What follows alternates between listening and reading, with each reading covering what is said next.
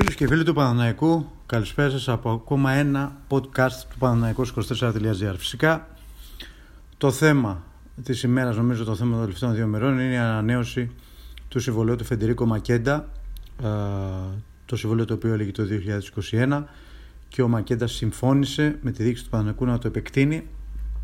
Ε, είναι μια είδηση πολύ σημαντική, είναι μια είδηση πολύ ευχάριστη, μια είδηση που ουσιαστικά δείχνει την ε, διάθεση ε, των ανθρώπων του Παναναϊκού να ανέβει ένα επίπεδο η ομάδα από τη στιγμή που υπάρχει ο Καρλίτος για τον, για τον οποίο υπάρχουν εξαιρετικές συστάσεις, θα το δούμε και στο γήπεδο τα υπόλοιπα. Ε, παραμένει και ο βασικός του φόρο Μακέντα. Καταλαβαίνει κανείς ότι ο Παναναϊκός μετά από χρόνια θα έχει ένα πολύ δυνατό επιθετικό δίδυμο. Ένα δίδυμο που παραπέμπει σε άλλες εποχές και το οποίο είναι μια πολύ καλή βάση για να ανέβει επίπεδο η ομάδα. Θέλω να πω για αυτή την ανανέωση Δύο λόγια.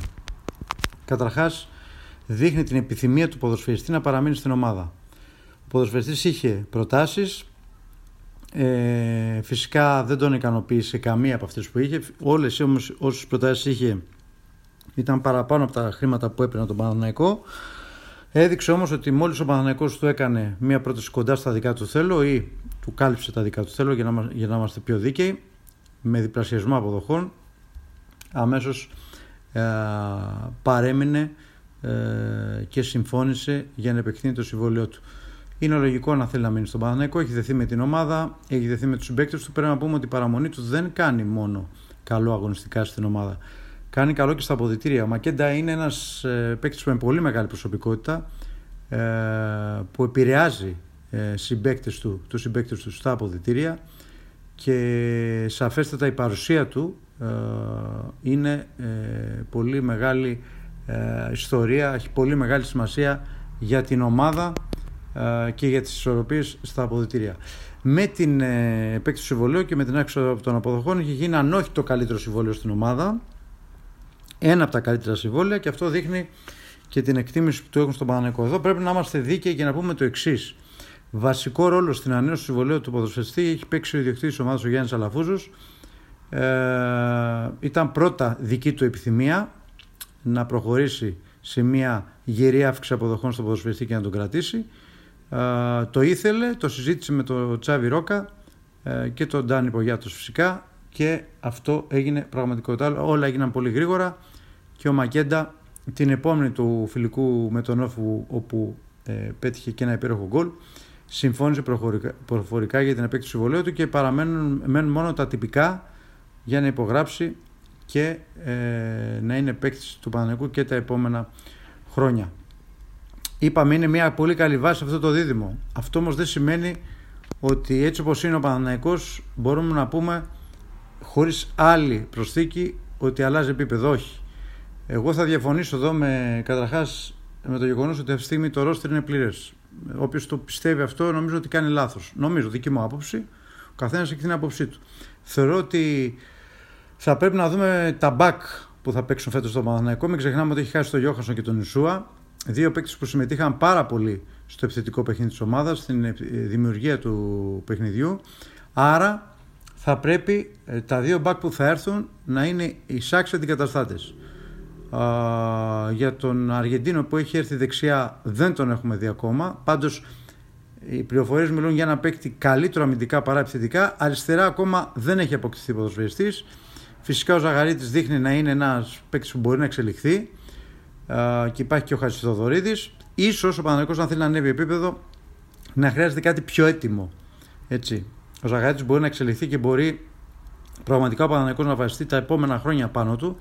Αλλά ίσως χρειάζεται ο Παναγενικό κάτι πιο έτοιμο α, για να μπορεί να αλλάξει επίπεδο άμεσα. Ε, πέρα από τα δύο μπακ πρέπει να δούμε πώς θα βγουν και οι ακραίοι του Παναναϊκού από τη μία ο Σαβιέρα, από την άλλη ο Αϊτόρ, διότι τα άκρα παίζουν πολύ μεγάλο ρόλο στο σύγχρονο ποδόσφαιρο. Ε, αν δεν δούμε τα άκρα του Παναθηναϊκού ενώ της νέας περίοδου, δεν μπορούμε ε, να μιλάμε ε, ότι άλλαξε επίπεδο η ομάδα.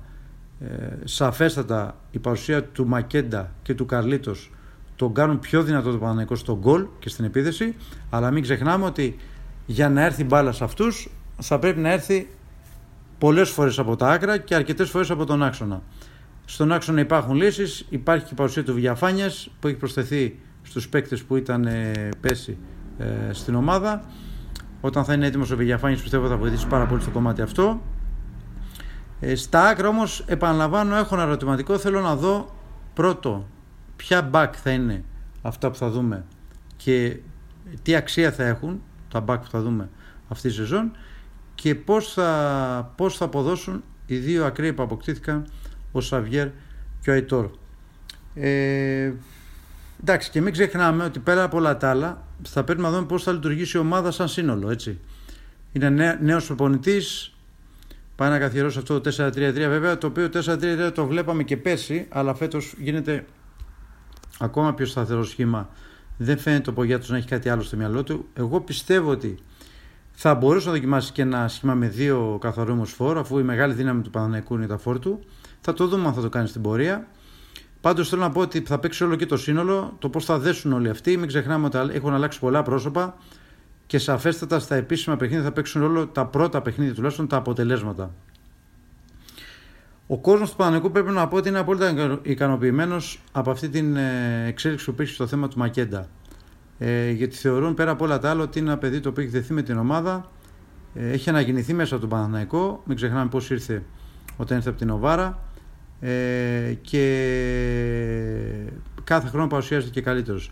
Από την άλλη ε, υπάρχει μια αισιοδοξία, ένας ενθουσιασμός θα λέγα για τις μεταγραφές και για τη διάθεση της διοίκησης να δώσει παραπάνω χρήματα αλλά υπάρχει ένας προβληματισμός επίσης στον κόσμο του Παναθηναϊκού για το τι θα δεις στο γήπεδο και για το αν τελικά όλο αυτό έχει συνέχεια και δεν είναι ένα πυροτέχνημα. Καταλαβαίνω και αυτούς που είναι αισιόδοξους, καταλαβαίνω και αυτούς που έχουν στο πίσω μέρος του μυαλού τους ότι μπορεί κάτι να συμβεί και πάλι α, στην πορεία να χαλάσει αυτό που πάει να γίνει. Και οι δύο έχουν τα δίκια τους. Εγώ λέω να έχουμε λίγο υπομονή για να δούμε την ομάδα στο γήπεδο. Όχι στα φιλικά βέβαια. Δεν δίνω ιδιαίτερη σημασία στα φιλικά. Τα φιλικά είναι για τους προπονητές και όχι για τον κόσμο και για τους δημοσιογράφους. Είναι για να βλέπουμε κάποια στοιχεία των νέων παικτών.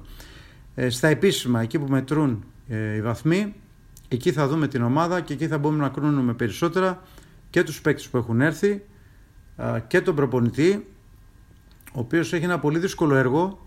Πρέπει να το τονίσουμε αυτό. Έχει περισσότερες λύσεις από αυτές που υπήρχαν πέρσι, αλλά σαφέστατα θα, θα αναγκάζεται να αφήνει και κάποιους παίκτες εκτός ομάδας. Όλο αυτό χρειάζεται σωστή διαχείριση στα αποδητήρια. Παίκτες βασικούς εννοώ, που ήταν βασικοί την περασμένη περίοδο. Όλο αυτό χρειάζεται διαχείριση στα αποδητήρια ε, και σε αυτό το κομμάτι θα χρειαστεί τη βοήθεια του Τσάβι Ρόκα που σαφέστατα είναι πιο έμπειρος. Αυτά ε, και για σήμερα μέσα από το Παναγενικό 24 θα τα πούμε ε, και μετά το φιλικό ε, με τη Λαμία την επόμενη εβδομάδα με ένα νέο podcast ε, και ως τότε ε, να είστε καλά.